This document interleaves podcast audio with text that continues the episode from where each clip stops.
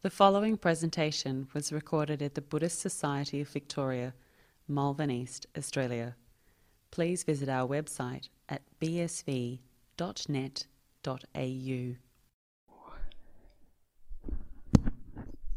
So, good evening and welcome to Buddha Loka Buddha Centre, the Buddhist Society of Victoria, for the Monday night meditation evening. So, this is very nice to see quite a few people here for the uh, meditation because it's a Christmas time is supposed to be a time of uh, peace and goodwill to to everyone. So this is cultivating the peace and the goodwill. This is in, in Buddhism we say metta or loving kindness is the goodwill. But uh, and my name is uh, Vin Ajahn Nissarano, and uh, I just introduced myself because I think this goes on to the internet too. And I am an Australian monk um, who was born in Perth actually, and uh, ordained in Perth with Ajahn Brahmavamso, Ajahn Brahm, in uh, 1997 as a novice monk and 1998 as a, a bhikkhu, as a fully ordained monk. So now 22 years as a fully ordained monk. And most of the time I live in Sri Lanka. For 13 and a half years I've been living there. But I visit Melbourne uh, annually now, just annually, and uh, stay at the BSV and visit New, Newbury Monastery, our monastery um, out at Newbury in the country. So I'd like to start this evening just to ask if there are any questions. Because usually after ah that's good after the after the meditation there's never questions. It's really yes. What is it? What's your question? Mm.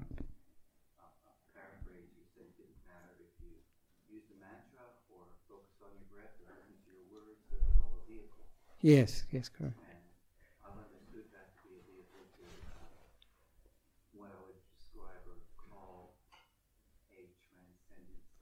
Mm, good.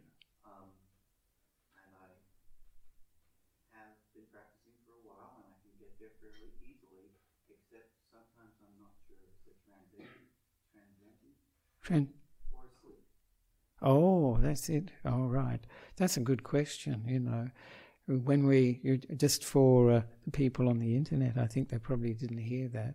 But basically, you know, when one uses a mantra or visualization uh, to develop the meditation, and it's aimed at uh, transcend, like a transcendental state, a state beyond the normal. And, uh, but sometimes, and this is your, your question, not sure whether it's a transcendental state, we talk about transcendental meditation, don't we? TM. Or is it sleep? and certainly, you know, that's a that's a good question, you know, because, you know, when we meditate, one of the uh, qualities that comes that we develop is relaxation. And relaxation can go towards, you know, uh, being very sleepy, being uh, and nodding off, this sort of thing. And that's quite common, and especially because people live quite busy lives.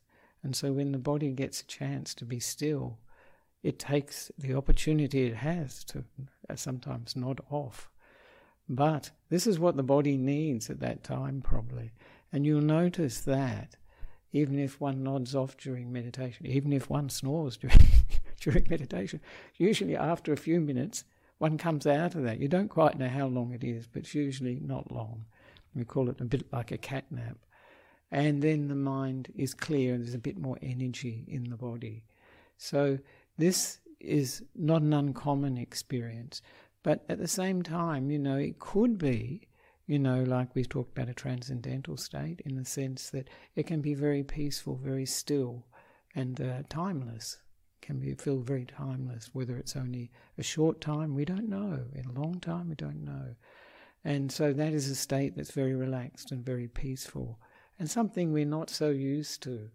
But the two can merge, can merge. So. Um, the way we can uh, determine or know whether it was really a transcendental state, you know, a state of uh, um, inner focus, inner peace, um, uh, like when we say tri- transcendental, it always sounds very grand, doesn't it?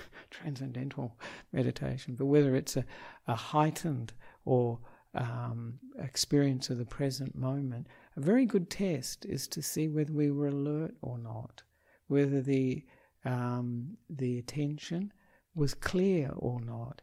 If it was very muddled or, or not clear, then we can suspect this wasn't transcendental. we were actually nodding off. So that's the way we can really tell, you know, if there is energy, alertness in it, because these states, these transcendental states, you know, these states of uh, stillness and peace that go towards the deep meditations of jhana, towards um, the deep insight, they always have this quality of alertness and actually clarity, a lot of clarity of experience. So this is a good way to test, you know, whether uh, a meditation has actually been, you know, um, a very um, let's see, very focused meditation, a very a meditation that's working, or whether it's we call it thina middha, sloth and torpor. They often translate it, the hindrance of sloth and torpor, that we've actually been sleeping or resting. So that is a good way to tell. You know, Ayya said her her her test case, her test for whether it was an alert meditation or not is when you come out of it, and if you're yawning and and uh, stretching and all this sort of thing, it probably wasn't. so if this is a good way to tell, you know, if we have been alert during the meditation, but not to be too bothered by it, because you know when I see when I usually hear people resting, uh, you know, nodding off, often snoring. I think at least they are relaxed. You know, they're not tense. They're getting some relief with the uh, the meditation. They're getting some rest for the for the mind, for the particularly for the body. Actually, usually, and it's very interesting when Ajahn Brahm he does his retreats. And he says to people, you know, the first few days, he says, you know, sleep as much as you need to, and because generally, when people come to these nine day retreats, they're actually very tired um, from work and maybe also from prepare, preparing to go to the retreat because whenever you do something like that, there's quite a bit of preparation, many things to tie up and, and finish off. So he always says, you know, just take as much sleep as you need, as much rest as you need uh, at the beginning of the retreat and then when your your energy starts to build up, um, then you naturally naturally take less and less sleep, need less and less rest um, during the meditation and at night. So you find that people whose meditation is really going strong may sleep very little. That's not uncommon. And sometimes that bothers them. they think, I should be sleeping longer, you know, I'm only sleeping a few hours, but I feel okay. But uh, that's more from habit, the fear that, you know, uh, they're not getting enough sleep. So we, we, we tend to worry about that. And uh, I know when I was in Sri Lanka, I had um, a bad reaction to some antibiotics. And for 10 days, I didn't really sleep.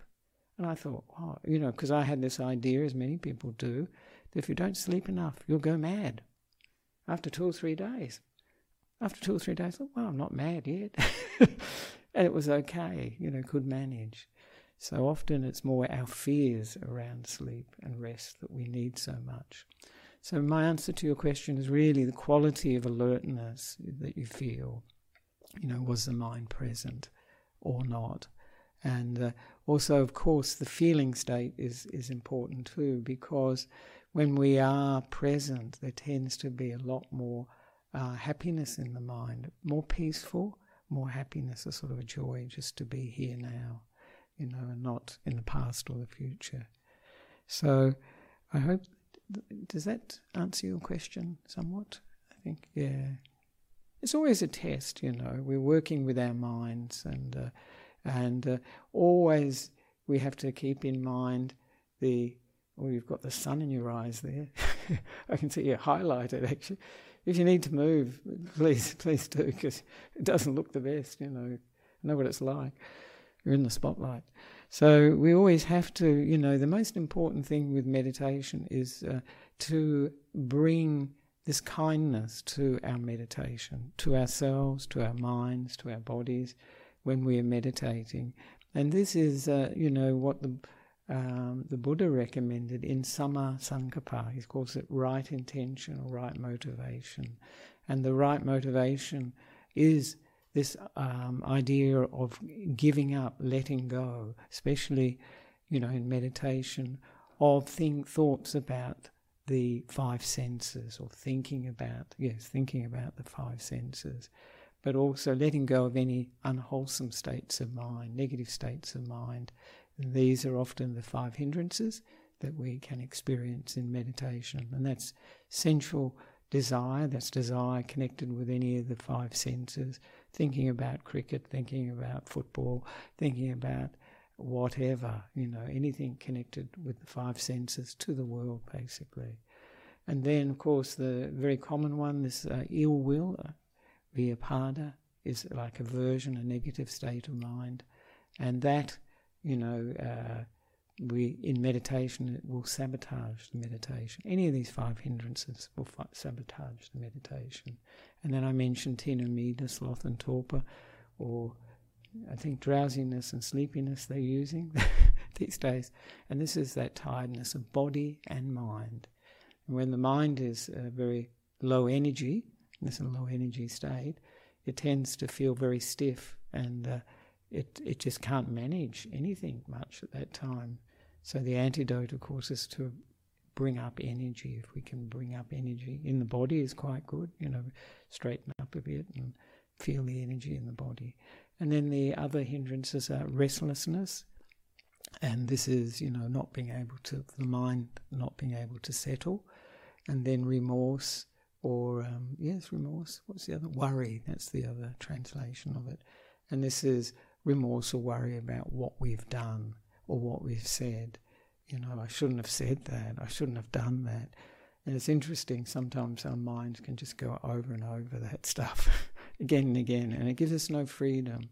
And it's like being, um, the Buddha likened it to being a slave, because you can't get away from it. You're enslaved by this energy of restlessness, the energy of worry that just goes in a loop. And the last one of the five hindrances is uh, the doubt doubt about the meditation, doubt about whether we're doing it right. this is a very common one, especially in the early days, you know. This really sabotages the meditation. Am I doing this right? Did it, now what did they say? You know, am I doing this the first thing? You know, am I doing the right thing now? You know, what did they say you do first? That sort of thing. But also doubt in our own ability to meditate, and of course, you know that um, is not the case for anybody, really. We have a mind, and so this we can meditate, we can develop the mind in meditation. For some people, it's more difficult than others, depending, you know, on the lifestyle they live. And also, you could say, we say in Buddhism, a past karma too, you know, some people come from a past life, we'd say, and they've done quite a bit of meditation. So I remember Ayya Khema, and I've heard other people, other teachers say this, that uh, people come to their retreats, first retreat, go into a very deep meditation, perhaps jhana. And how did that happen? You know, and other people think, well, I've been going to retreats for years and I haven't got, to, you know, these experiences. But the reason the person has these experiences is because of past work and, and uh, that interest in the past.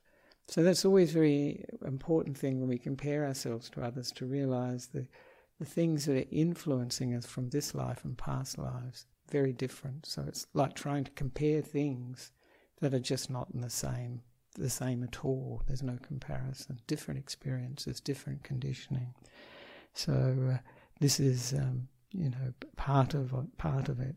So the, so uh, when we overcome these uh, negative states in the meditation, will happen by itself, and it's very natural, as I say, that we, we need to develop that kindness when we are meditating, not that hardness of mind. Sometimes meditators can be very pushy and very demanding of the meditation, of their minds, of their bodies, you know. It's very, very interesting to see when you're young, particularly, you know, so people think if I can sit in full lotus, oh, I'll be enlightened in no time. and what they do is they often wreck their knees in the process, actually. Don't become enlightened, but they learn quite a bit about pain. So this, this is important to have that kindness and that humility too when we meditate. And also not that sense of demanding, not that sense of willpower. I'm going to make this happen. This is a very common idea. And that brings a lot of force to the meditation. It brings a lot of hardness to the meditation, which makes the meditation that much more difficult. It won't work, actually. As Ajahn Brahm often says, I think now it's not so shocking, actually, because people heard it quite a few times. He says, Ajahn Brahm can't meditate. And oh, really? and he says, only when Ajahn Brahm gets out of the way that he can meditate, that meditation happens actually. And that's very true, you know, when we when we are driving from will, from a sense of self, what we want, what we like, and all this sort of thing, then the meditation. These are blocks actually for the meditation. So it's very important we have that sort of kindness towards the meditation. And of course, the last one of these uh, intentions, so we have that uh, letting go, or they call it renunciation, of thinking about the sensual, uh, the sense pleasures, also letting go of negative mind states, and the second one, having this loving kindness uh, towards ourselves, towards the meditation object, and then the last one, not harming ourselves or others. And this is a very important approach to the meditation too. As I say, if we're very hard with the meditation, and you know, and very and you can see people who, who do this, you know, they really give themselves a hard time. And I think, my goodness, are you going to enjoy meditating? it look, sounds like, a, you know, a real, uh, we call boot camp. This is the sort of thing, you know, where everything's really strict and all this sort of thing. And uh, it doesn't sound very enjoyable to me, you know. And I think people can do that for a short time, but um, they won't keep it up, I don't think.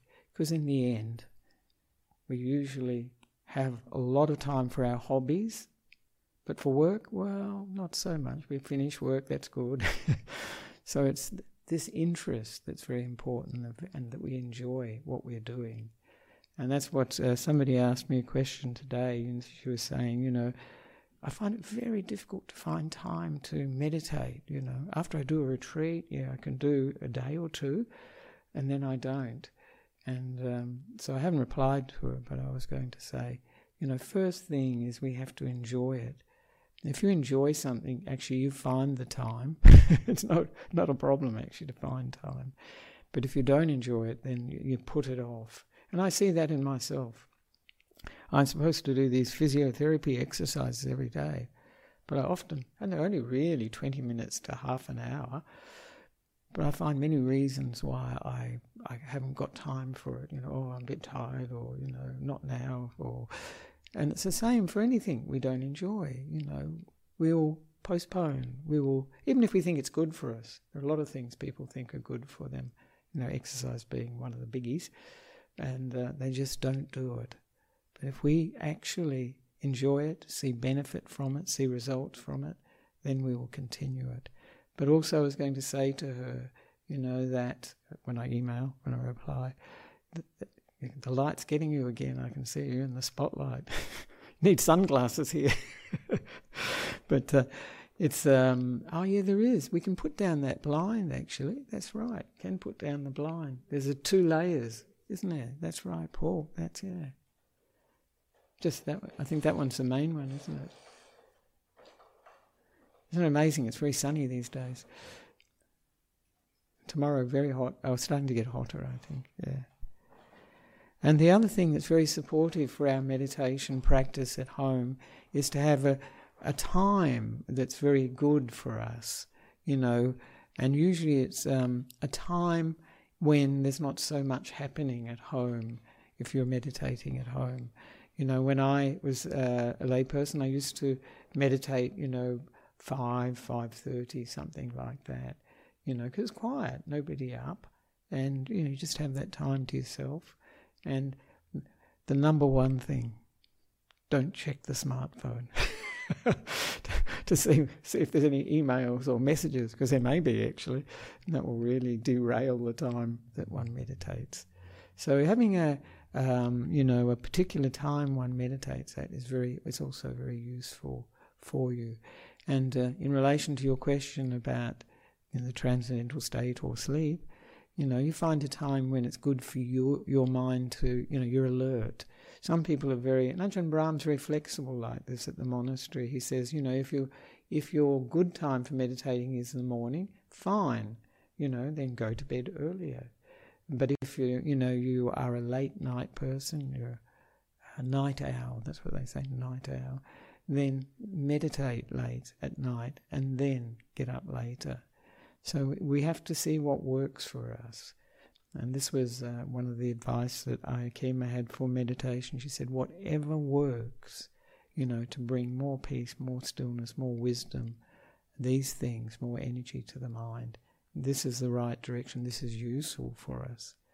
So we have to, it's something we have to find for ourselves, that time that's good for us, and also that um, enjoyment of what we're doing. To make meditation a hobby, not a chore. Because if we make it a chore, we're sure as eggs we won't do it that much. So uh, now we can um, start the meditation this evening, I think. Are there any other questions before we start? Because it's very rare to have a question, actually. Wow, already? Yes, maybe that's better. Yes, that's good. So I'll just briefly introduce the uh, meditation I was planning to do this evening. One I haven't done for a while here, and I like doing it myself, and I'm sure you all know it. It's uh, I call it scanning meditation, often known as sweeping meditation, and uh, it's been made famous, of course. Do you know who made it famous? Probably most famous teacher. Goenka for sure. Yeah, Goenka has made it very famous. And it's um it's a very useful um, form of meditation. There are many different versions of it. Ayya Khema used to teach her own version of it, and uh, so it's it's not so important the the, the differences that uh, between the, the meditations, and uh, it's it's very useful because it's very good for they often say for health. And I had a friend who had very bad knees, and he went, he went to a Goenka retreat, and they said, "We'd like you to sit on the floor." And he was sitting on chairs because these were really bad. And he thought, he thought, "Wow, can I manage this?" And so he, he did some of the sits on the floor, and he found, oh, it wasn't too bad actually. And uh, then uh, he did a second uh, a ten day retreat. They do ten day retreats, and he was amazed because at the end of that, the pain in his knees had gone, had gone. Incredible. And it was just using this sweeping, you know, they use breath meditation, sweeping, and loving kindness. And it's important when we are doing these sorts of meditations, if there, if there is um, pain in the body, not to, to bring negativity to it, not to get a negative to it, not to get a hard, resistant mind to it. That's quite an important thing because we can't really investigate anything if we have a resistance to it.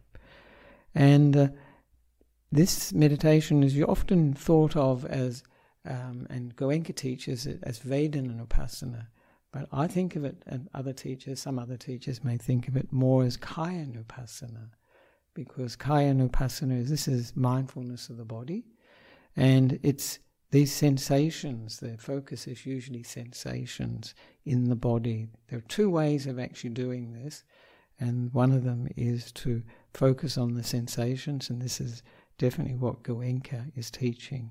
So the sensations we're looking at can be anything. You know, it's what we experience. so whatever we experience is is is is part of the meditation. You know, that's our experience. And whether we can name it or not is not important. And so you can get warmth and coolness in the body for sure, itching, pressure, sharp pain, dull pain, coming and going pain, heaviness, lightness, hardness and softness, tingling, And, uh, and very important, if you find, particularly when you do some areas, there's nothing. You don't feel much at all. That's okay. Because we're not here to, to manufacture an experience. We're here to be present with whatever we're experiencing in the body. And it's extraordinary when you pay attention like this to the body, you will experience, as I did, I'm sensations I'd never, never been aware of before. So this is quite interesting. And the other way we can practice this is more from the Vedana side. So I said that was more like mindfulness of the body. And the Vedana side is to pay attention to the quality of the experience, whether uh, what you're experiencing in a particular area is pleasant, unpleasant, or neutral. Pleasant, unpleasant, or neutral. And this is Vedana And often the Buddha would talk about, because this is, extends the meditation quite a bit, as to whether it's coming from a worldly source, whether it's worldly uh, Vedananupassana, uh, worldly feeling, worldly pleasant feeling, unpleasant feeling, or neutral feeling. This would be more connected to the body. This is more connected to the body, or whether it's spiritual, we call, or they sometimes translate as unworldly feeling, which is coming from the mind. So this is uh, two types of feelings, two types of um, experience, but they both look at pleasant, unpleasant, and neutral. So, for instance, when we're meditating, if we're going through the body and one area we can feel, you know, it feels painful. This is unpleasant feeling. This is unpleasant feeling. Then we move our attention another area. Um, maybe it feels quite comfortable actually, and this is pleasant feeling. Other other areas, well, nothing much really, nothing to to write home about. so that's a neutral feeling and so forth. But at the same time, when we're meditating, of course, meditation is a body mind experience, isn't it? So we'll find that their mental states will come up and they can be pleasant, unpleasant, or neutral. And uh, we can pay attention to those as well as part of Vedana Pasana, because we're seeing the quality of uh, feeling that we're experiencing. And this is a very, very important part of the Buddha's teaching because we, all human beings, all beings, are driven by wanting pleasant feeling and at all costs getting away from unpleasant feeling. And usually with neutral feeling, ignoring it. So this is a, it's a very important area to focus on. And um, I often mention this is the subject area, looking at the quality of feeling uh, quality of experience, Ajahn Brahm calls Vedana experience, is the area that uh, Venerable Sariputta, the, uh, the foremost in wisdom after the Buddha, at the time of the Buddha, this is the subject area he was he made his breakthrough to enlightenment, looking at Vedana, because we're imprisoned by chasing after pleasant, running away from unpleasant, and this is a real breakthrough when we can see through that that it's just Vedana, it's just feeling. It's unpleasant, yes. It's not my unpleasant. It's pleasant, but it's not my pleasant. It's just happening, you know. So uh, this is a very important contemplation. It's not a not a small thing. And uh, just to, it's almost time actually, to be aware too that part of the reason this uh, meditation is so so good is because the mind affects the body and vice versa. So often, mind states that we have end up um, giving rise to emotions which we feel in the body, and I'm sure everybody here can relate to that. So we can often feel tension, anger in the tummy, these sorts of things. Fear is usually there, anxiety, and uh, depression will have a feeling in the body as well. And it's interesting because it really points to the fact that Yes, it is a mind body interrelationship, but the mind can be having a big effect on the body and can be actually what I call sculpting the body, shaping the body by our mind states. So, and uh, part of the reason this is such a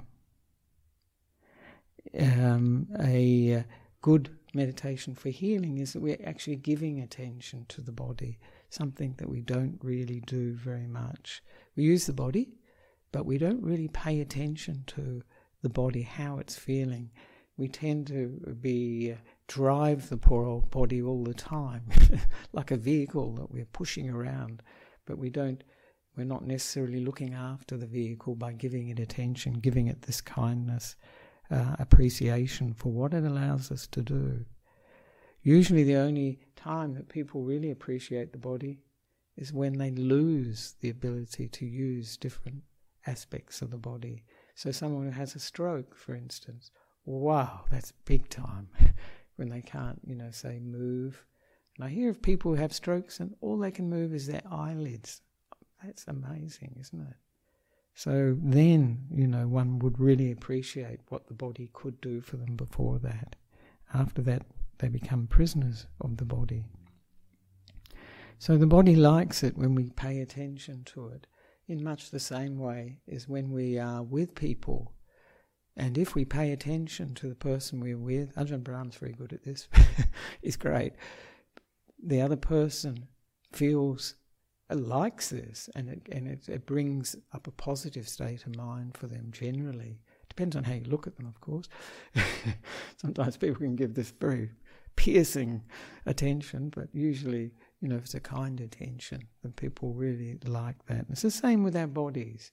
You know, they will respond when we give this positive, kind, warm attention to it. And Ayya said this meditation's a bit like clearing out the rubbish in the mind, you know, that's accumulated over the years, all the mental garbage that's there, and to make space, bring light to the body. And one of the important things with the scanning is not to get too hung up about the technique and the order it's done in. I remember when I first learned it, I thought, oh, should I be doing the left arm now or the right arm? and whatever. You know, the order is not so important.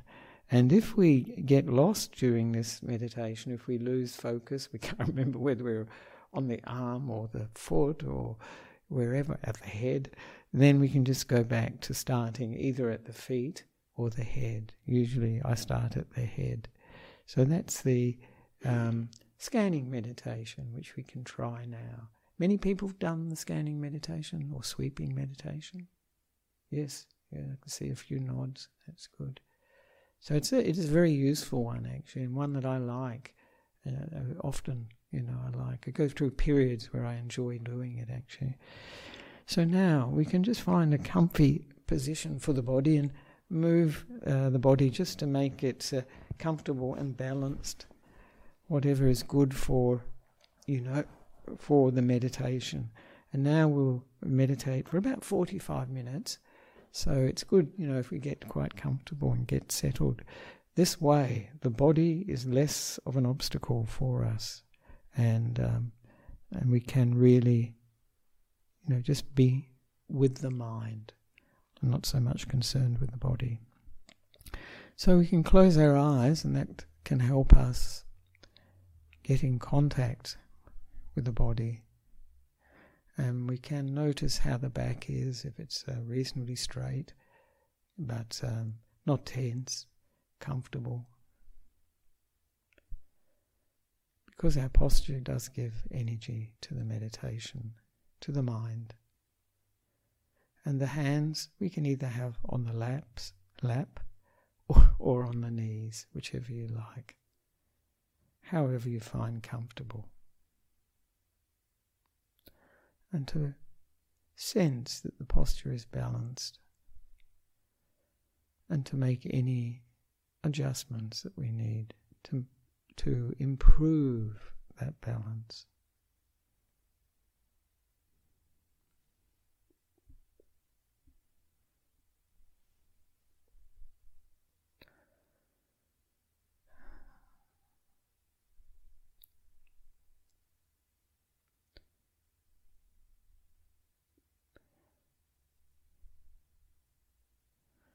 And we can have the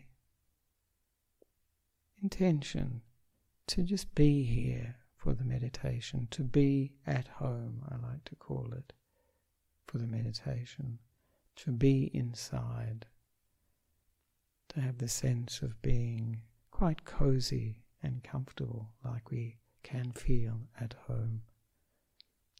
This really works when it's rainy outside and cold. Just to be comfortable to be inside at home. And for this meditation, to be aware of whatever we experience, whether it's pleasant or unpleasant, to be at home and to be aware, to observe these experienced sensations, or we can use these feelings in the body and the mind.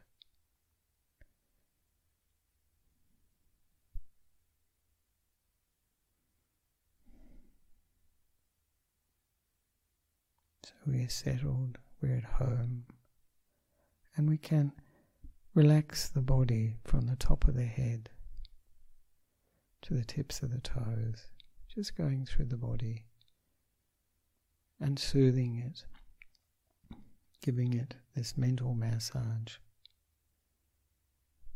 with kindness, well wishing through the, the head, the face, down the neck, the shoulders, and down the arms. down the back and down the front, soothing and relaxing the body.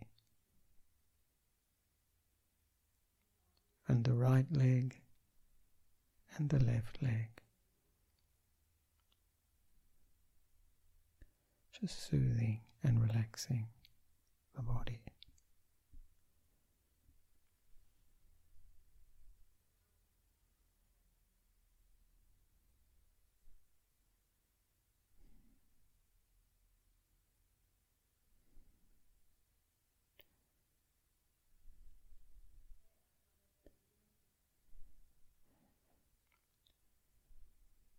And becoming aware of the body just sitting here in the present moment, the whole body.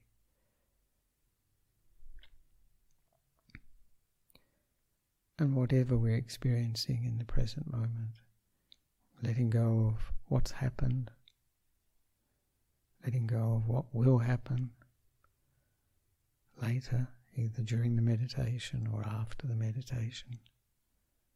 Just being here now, at home, inside.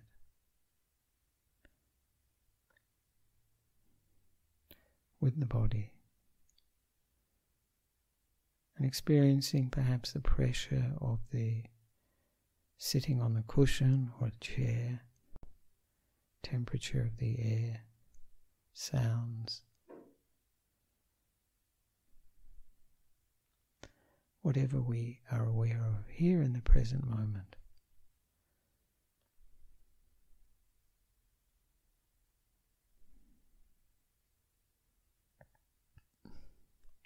Nothing we have to do, nowhere we have to go for the moment.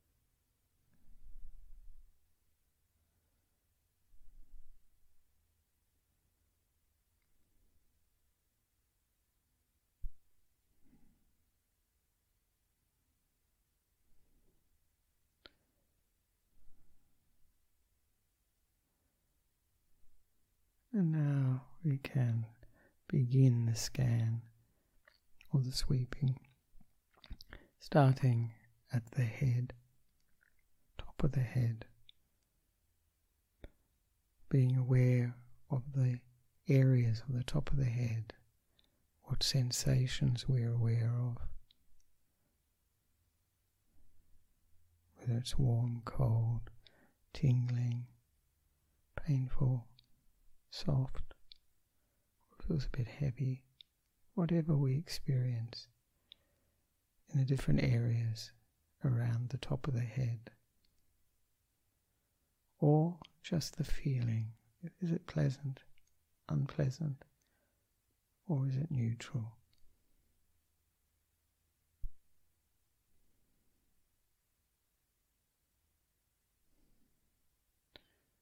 And we can extend the area to the back of the head and the sides of the head. Noticing what we're experiencing there.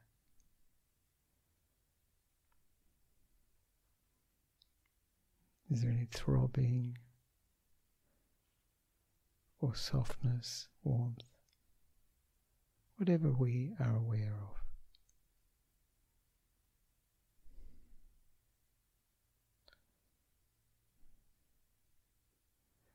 And now we move the attention to the forehead and experience the areas that make up the forehead.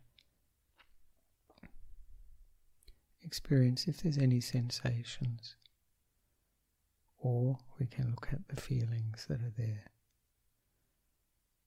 whether it's pleasant, unpleasant, or just neutral.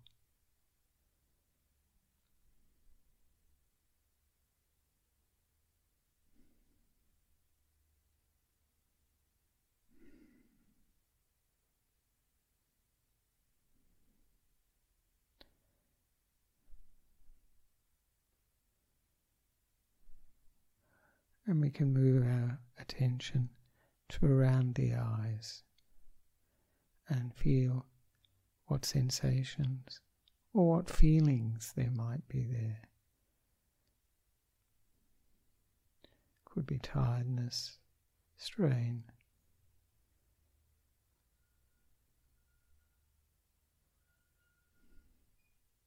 Or maybe relaxed.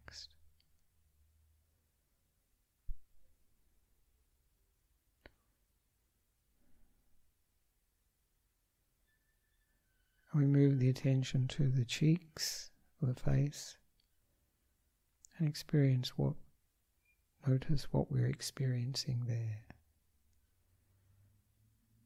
Whether it be sensations or this feeling of pleasant, unpleasant, and neutral. Maybe itchiness in the sensations, whatever.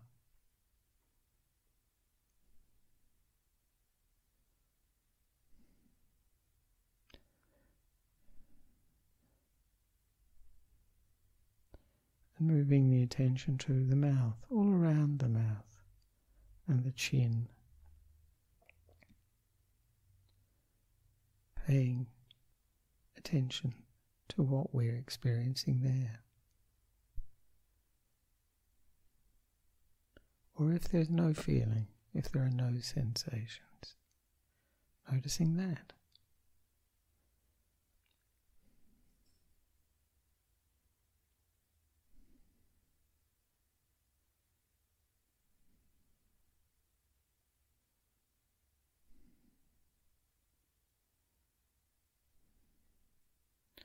And we move down to the neck, all around the neck, experiencing either sensations or feelings in the neck, whether it be tightness, tension, relaxed, balanced, pleasant feeling or unpleasant feeling.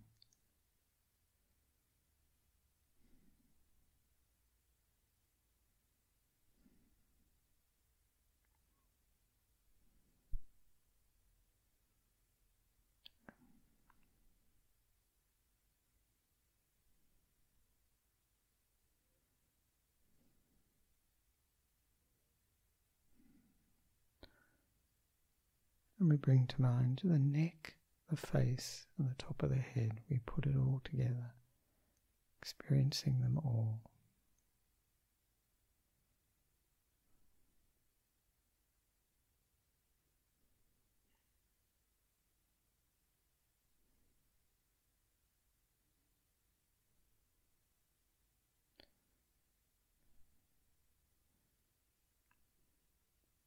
And now we bring to mind the right shoulder, starting at the neck and moving our attention along the right shoulder, noticing whatever there is that we're experiencing at the moment. Be it uh, the tensions or balance, whatever sensations or just a general feeling of pleasant, unpleasant, or neutral.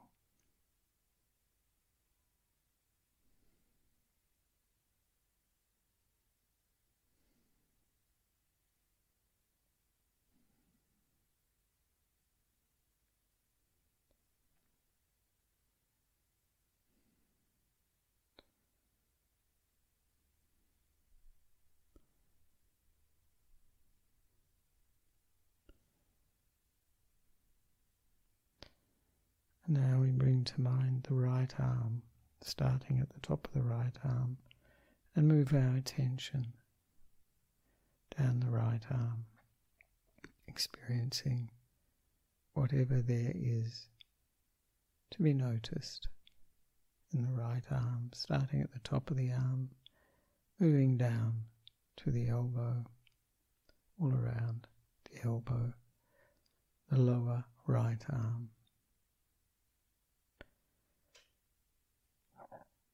To the wrist.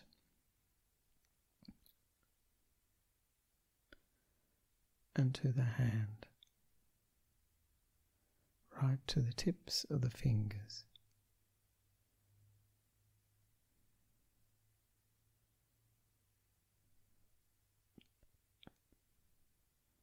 Bringing awareness to what we're experiencing. Warmth, coolness, pleasant, unpleasant, or neutral.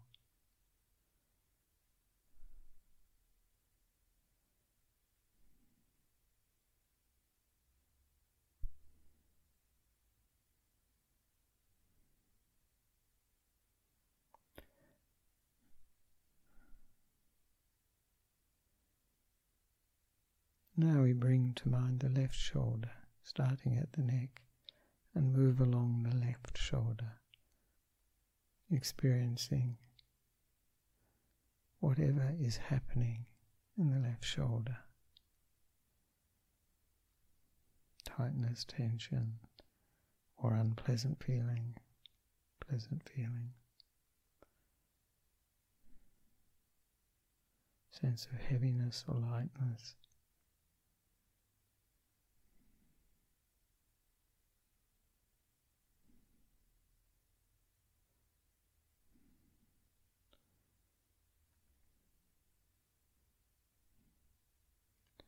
And now we move the attention to the left arm and move down the left arm slowly all around, becoming aware of what is happening in each area. The left arm down to the elbow, down the lower left arm to the wrist. Maybe aware of throbbing pulsing, pleasant, unpleasant, warm.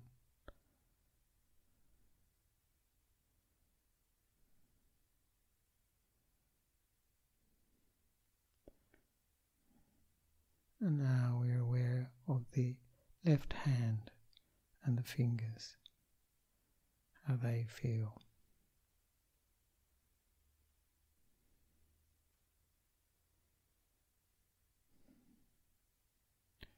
aware of the whole left arm.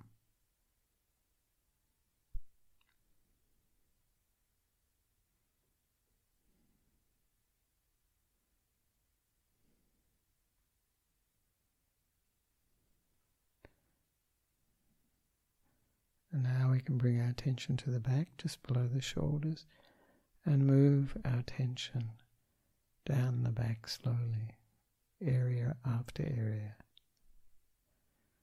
noticing what we're experiencing in terms of sensations or feeling.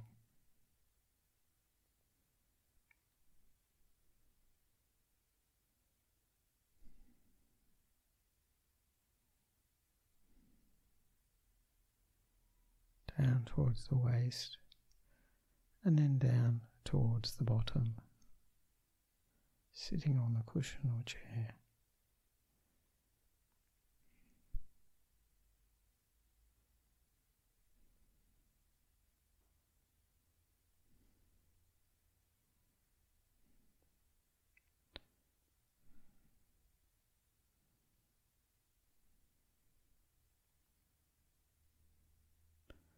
And now bringing to mind the front of the body, just below the shoulders, and moving the attention down the front of the body, observing, noticing whatever sensations or feelings we are aware of, or that there are no sensations or that there is neutral feeling. It's neither pleasant or unpleasant.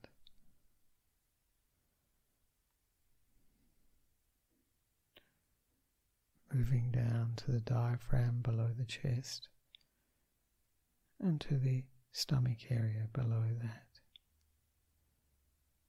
Noticing whatever is happening area after area.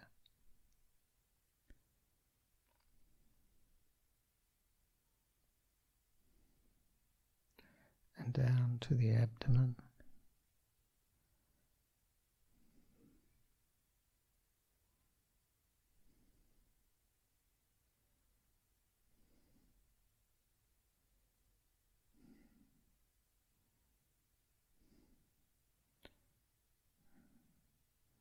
Experiencing the whole of the front of the body.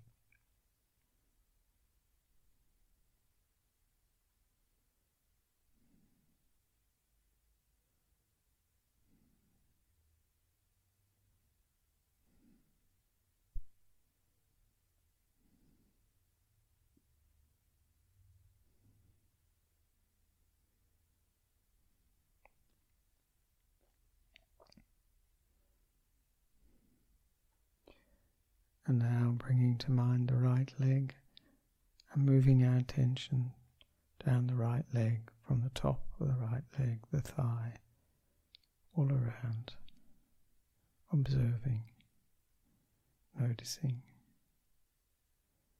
what we're experiencing, be it sensations or feelings, a feeling of pleasant unpleasant or neutral. Becoming aware of the knee all around the right knee.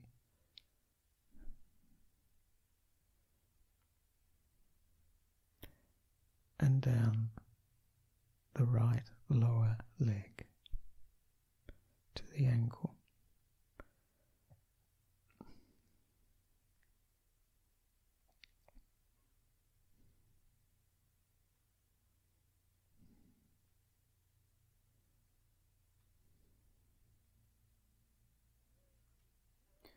And becoming aware of the right foot and the toes on the right foot, right to the tips of the toes. What, what am I experiencing? How does this feel at this moment?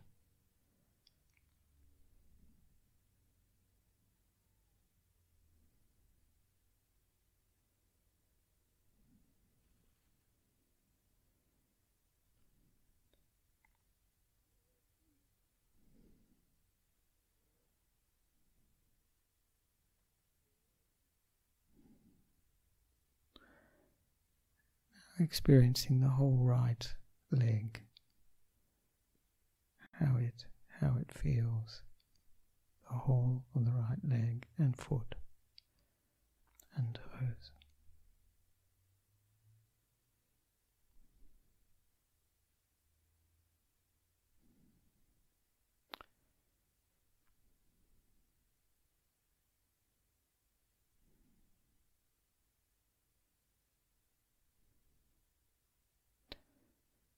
And we bring to mind the left leg, starting at the top of the left leg and moving our attention down, exploring, noticing either sensations or feelings in the left thigh, down to the knee, all around the knee. How is it feeling? Are there sensations or not? Are there feelings? Pleasant, unpleasant, or not.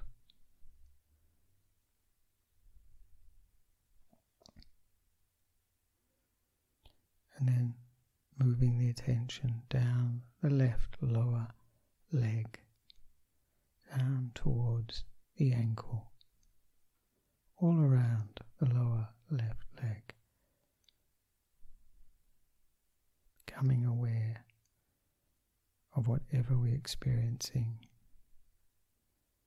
in the lower left leg.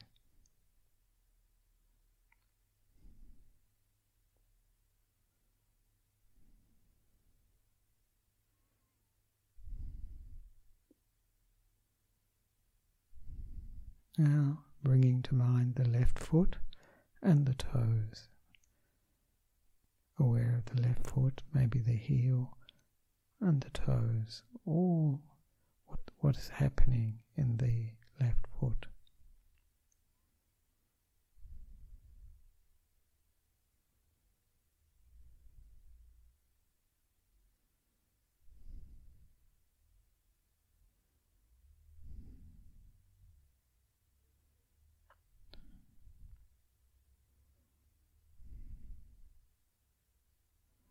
Heat, cool, pressure, itching, or pleasant, unpleasant, or just neutral. Aware of the whole left leg.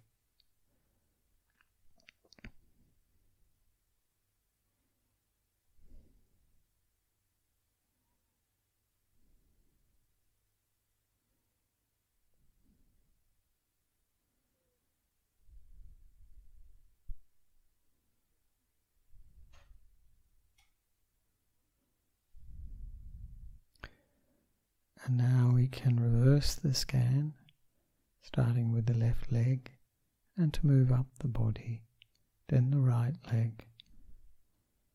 You can do the front of the body, the back of the body, the left arm, then the right arm, the left shoulder, sorry, then the right hand, right up the right arm, the right shoulder, the neck, the face, and the head. And as we reverse the scan, going up, noticing whatever sensations we're aware of, all feelings, whether it be coolness, warmness, itching, pressure, sharp pain, dull pain, coming and going with pain, heaviness, lightness, whatever we're experiencing, or no feelings, no sensations. Or being just aware of whether it's a pleasant feeling, unpleasant feeling, or neutral.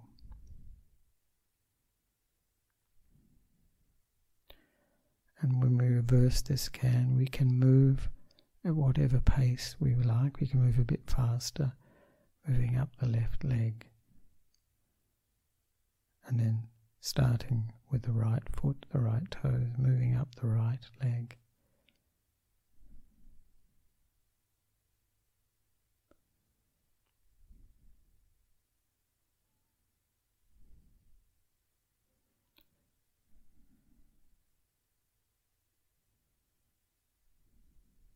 noticing what we're experiencing as we go. Then up the, the front of the body to the shoulders.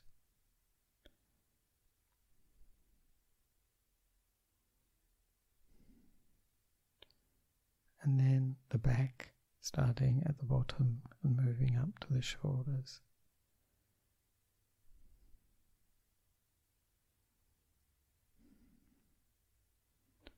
Noticing sensations or noticing the feeling quality in the body.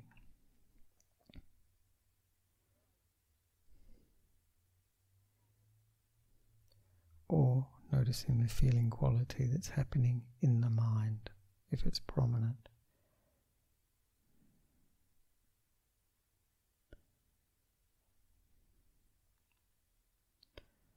Then becoming aware of the left arm starting at the fingertips of the left arm and moving up the left arm. Noticing whatever there is that's happening, like we're an observer watching, learning.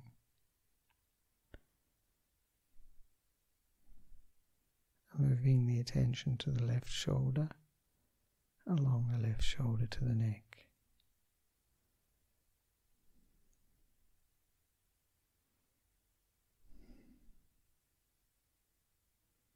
Noticing whatever we're experiencing.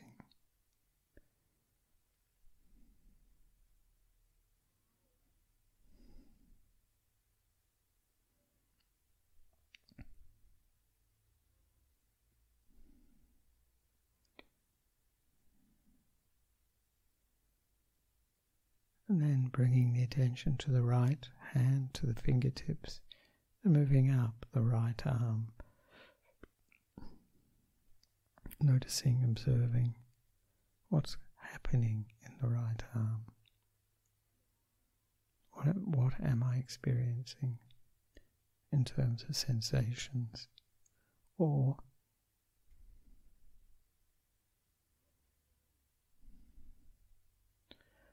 and then moving to the right shoulder, along the right shoulder to towards the neck. Noticing taking notice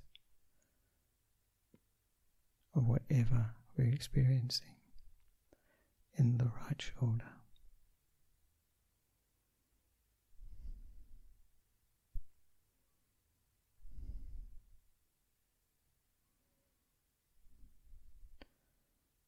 And we can move the attention to the neck, all around the neck, noticing how the neck is. Pleasant, unpleasant, or neutral, or sensations like hardness, relaxed, or balanced.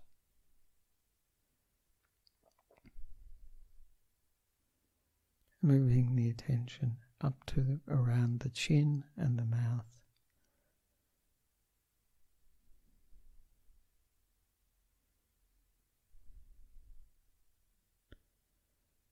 And then moving up to the cheeks of the face and around the eyes. Paying attention to whatever we're experiencing, knowing it clearly, observing it. Then moving the attention to the forehead.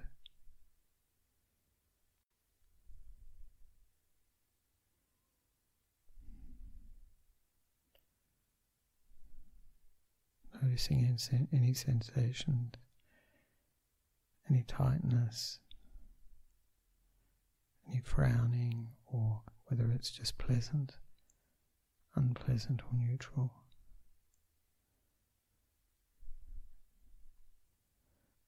And then becoming aware of the sides of the head, the back of the head, and the top of the head. How do they, How do they feel? What experience or what sensations do I notice?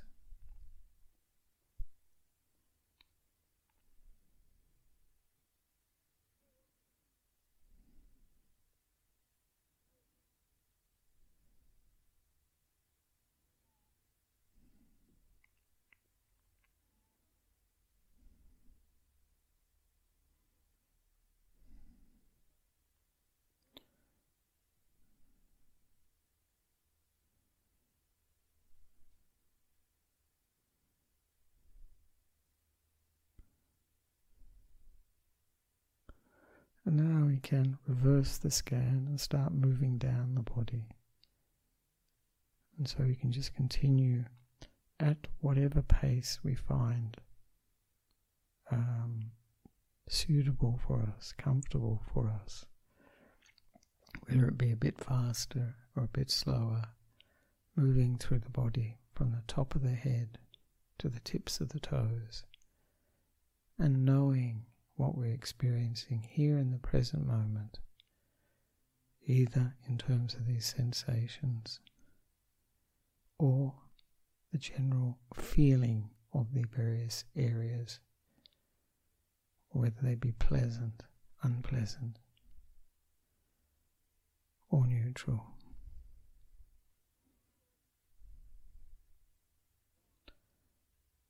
And aware of any reactions in the mind, noticing if they're pleasant, unpleasant, or neutral. If they come, if that comes to our attention. So moving from the top of the head down to the tips of the toes, and then once we reach the tips of the toes, coming back up again, going at our own speed, either faster than I've done or slower, whatever is comfortable for each of us.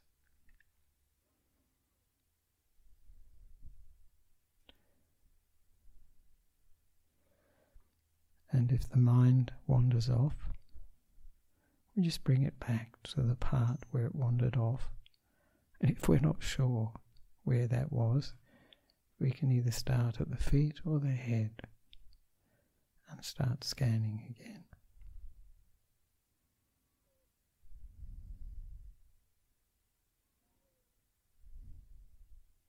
Bringing a sense of interest in what we're experiencing, openness, kindness.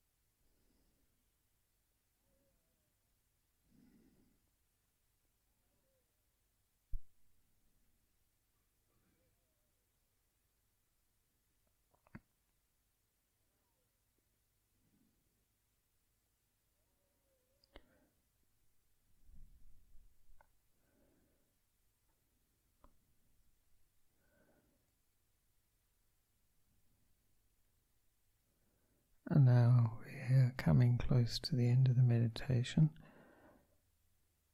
So we can just review how do I feel now?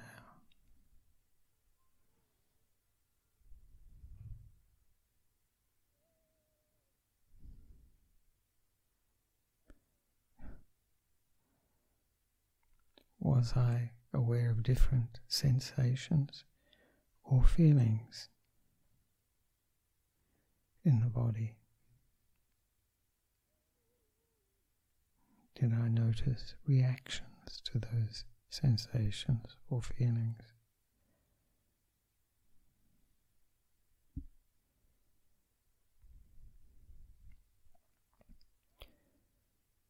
And what did I learn from this scanning meditation, from this experience of being here with my body? going through all the various areas. What did I learn?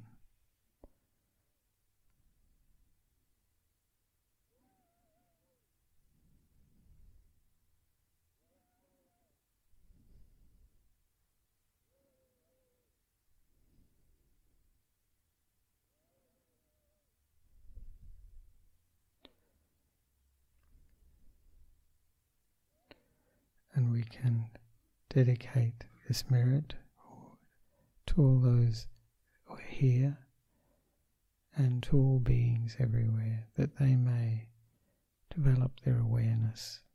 They develop, may develop these positive states of mind that understand what they're what we're experiencing. They may find the peace and wisdom of the present moment.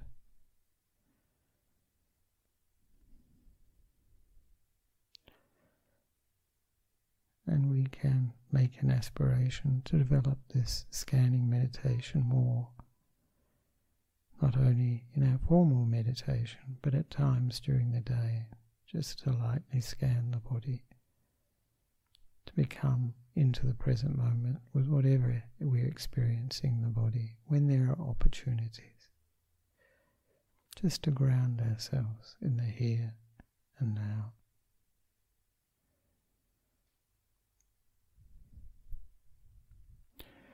And now we can slowly open the eyes and move the body to make ourselves more comfortable.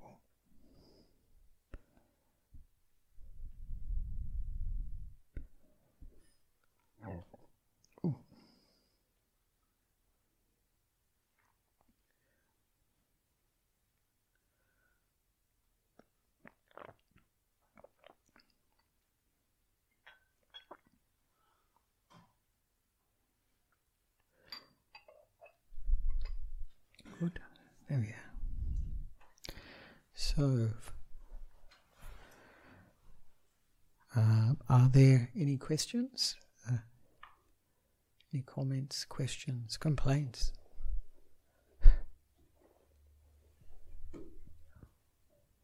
That's it. Good.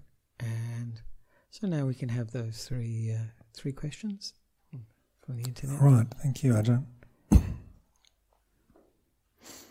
The first question is from Henny Wang. Uh, I'm a beginner. Mm-hmm. What should I do if I see nature or other things? Do I shift my focus on it or just ignore it? Because normally when I get relaxed, I see views of nature. Hmm. Ah, right. That's interesting. So this is in the mind these these views, uh, these images come up, and that can be a sign that the mind is relaxing, coming together, um, and whether one it depends on what one's uh, object of the meditation is. But you know certainly to be aware of those views can be good. Maybe not to be too caught up in them just become an observer of them. Um, and if they bring more peace to the mind, that's quite a good thing. Um, but they may become just a a changing phenomena, you know, turn into a movie. So it can can show that the mind is settling down, becoming more peaceful, uh, coming together, because this is often where images arise, and uh, usually most uh, meditation teachers will say not to pay too much attention to them, not to get too consumed by them, interested in them, um, because they uh, can take us away from just the present moment, just being the present moment being aware, having that quality. So I think work with it and just see. It's always an experiment, you know. You can see whether, you know, it's leading to um, more peaceful states, more aware states, or not. You know, or is it just going to lead to more restlessness? You know, wanting to see more of the movie, or not. So this is very much uh, we have to experiment with it. Be creative. So try it and see whether you find that it uh, leads to good a good result, more clarity, more alertness, more peace, um, or not. Yes, so that's good. Thank you, Ajahn. Thank you, Thank you for that question. The next question is Gita from New Zealand. Oh, right. I am prone to be easily distracted mm. by random thoughts. Is there a technique to maintain focus? Yes. Uh, certainly, you know, if you if you say get out of here, random thoughts, you probably pay a lot more attention to it. So the one of the ways that we can uh, reduce random thoughts is first of all to make the meditation experience much more interesting than the thoughts. So as I often um, uh, teach and practice myself is to bring up a very positive feeling with a positive, wholesome feeling. Maybe it's contentment, maybe it's loving kindness, metta, maybe it's um, uh, gratitude, any of these very positive emotions, and use them with the meditation object. Then the thinking doesn't have so much attract, it's not so attractive, even though it's random thinking. Because oftentimes the reason we pay attention to these things, you know, random thoughts, is because we're interested in them and maybe we're bored with the meditation. so we're giving attention to something we think is more interesting.